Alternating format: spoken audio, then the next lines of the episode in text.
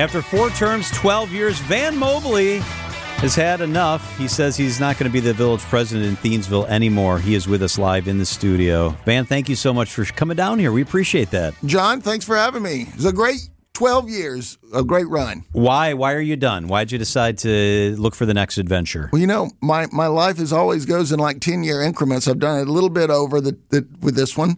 Um, and I always suck the energy and life out of you know whenever I'm doing these different things. But I've done it long enough, and and everybody in Thiensville is very competent and capable, and they can continue right on. And I'm I, had a wonderful. It's been a wonderful 10, 12 years for me.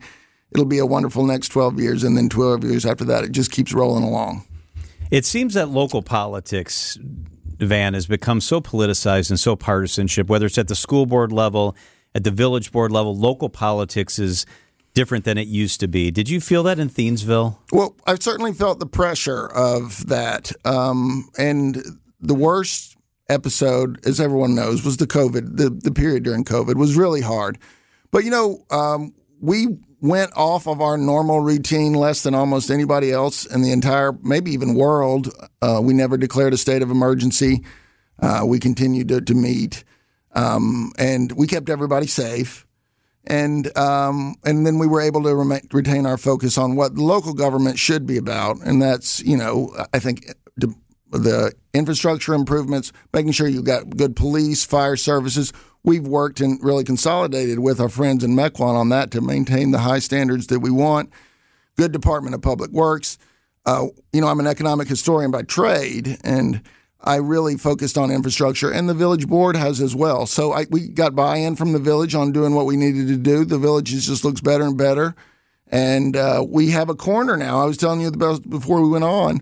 We have a corner at the corner of Main Street in Freistadt, and uh, it's about two acres. The village has cleaned up an old site, and we really would like to dispose it to somebody who has a dream and I'm the I'm the man who can make dreams come true. So call well, for me a few up more months. For two more months. But after I'm gone, David Lang and John Rosing, two gentlemen who are running to replace me, but either one of them, they're fine. They'll do a great job, and uh, you can talk to them. But that's, that's a good a, intersection. Too. It is a very good intersection. So I'm anybody out there and.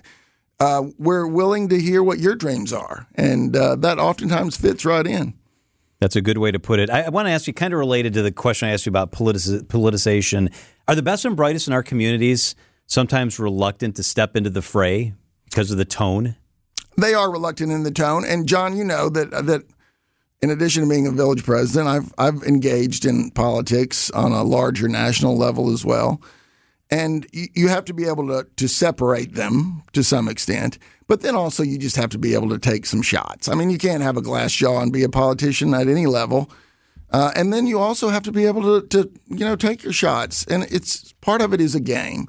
Not too much, but some. And uh, and I encourage people who ask me if they would like to participate in local politics that they certainly should. And that's one of the jobs of a good local leader like myself is I've recruited people over time to participate. And um, it'll be a rewarding experience for them if they do. And the, the country needs them, their community needs them. So they need to step forward. So, how important was it for you to be a, a great listener during your time because you, you, get it from both sides. Somebody who is for that development, somebody who might be against that development for whatever reason. Representing either side, regardless of if it's on the left or on the right, you have to take into account what everybody says, all thoughts, all considerations, and do what's best for the community versus a party? Uh, I do, and and I, I, do think you, and that's step one. You hit the nail on the head is, is to just listen, and um, you can go back and see me, and sometimes the TV stations would show up, and, and I, I listen. And the other thing, too, on a local level, sometimes you can't do this, but I always say, you know, you don't have to make a decision right away. So you can listen to people, you can gather information, um, and then you have to make a decision, which you have to do, explain your reason for it. Um, don't be angry at people who have another vision, you know, and and then move forward. We we've been able to do that in Thiensville and I think we'll continue to do it. Um, so I just think it's it's a great place to live, and uh, that's the other thing I always say. You know, if you if you want a want a nice house, you know, keep your eye on it. We'd love to have you to come join us there. Van Mobley is with us. Where's your accent from? Well, I grew up in the southeast, so I was in uh, Alabama. I'd graduated from a high school in Louisiana, and uh, and then I, I went to undergrad at Vanderbilt. I came here to this state. I went to UW Madison. I got a PhD there, and now I teach at Concordia. My life has been. Uh, I've had young children until now. My my my son graduated from Iowa just this past winter, so that's you know I've been a, the village president when my children were in you know middle school and high school. This is a great place to live. All of southeastern Wisconsin is a great place to live. And Thiensville is about as good as it gets. I go other places and I come back and I'm like, I am, if not the luckiest man alive, one of them. That's an interesting component to the story too. How it became Thiensville for you, how that became, you know, part of the fabric of your life. Well, eh, eh, because I, we got a job working here. And when I first moved into the area, I worked at UW uh, Milwaukee and I worked at Carroll. And then my wife is a professor too. She was at Concordia we lived in Cedarburg in some apartments on the south side of Cedarburg, and then I uh, we decided that we were going to stick here for a while, and uh, we had to buy a house. And I can remember I paid one hundred and fifty four thousand dollars in two thousand for my three bedroom ranch in Thiensville, and I thought that mortgage was going to kill me. And uh, in retrospect, it's one of the greatest investments that I've ever made. I think the home is worth a lot more now, plus all the memories that are attached to it. Um, it's just a wonderful place, and uh, I've been very fortunate and very blessed. You must know Dr. Ken Harris, our good friend. He's a Concordia guy. I do know Dr. Ken Harris. He's on the he's on the same floor as I am, and, and I see him almost every morning. He gets there early, the same as I do. I have classes very early. I like the early classes, and he's oftentimes there. And uh, we, you know, well, if you know Ken, you got to be willing, just if you're going to be his friend, to take and receive a shot. you Ken. do. Yeah, that's, that's exactly how you know you're his friend. That's exactly right. So uh, it's good training. How uh, was the dynamic with your kids being in high school, middle school, an age that can be tough for kids to begin with, and dad is the village president? Well, you know, my nickname is the Little POTUS the uh, president of Thiensville, U.S. and uh, and and uh, it is the greatest political job in America. And uh, I think that my sons handled it very well, and they've had a great time too as well. You know, my my uh, youngest son Quinn, for example, was on a, a, Homestead football team that won a state championship, yeah. And, and you just don't get that everywhere.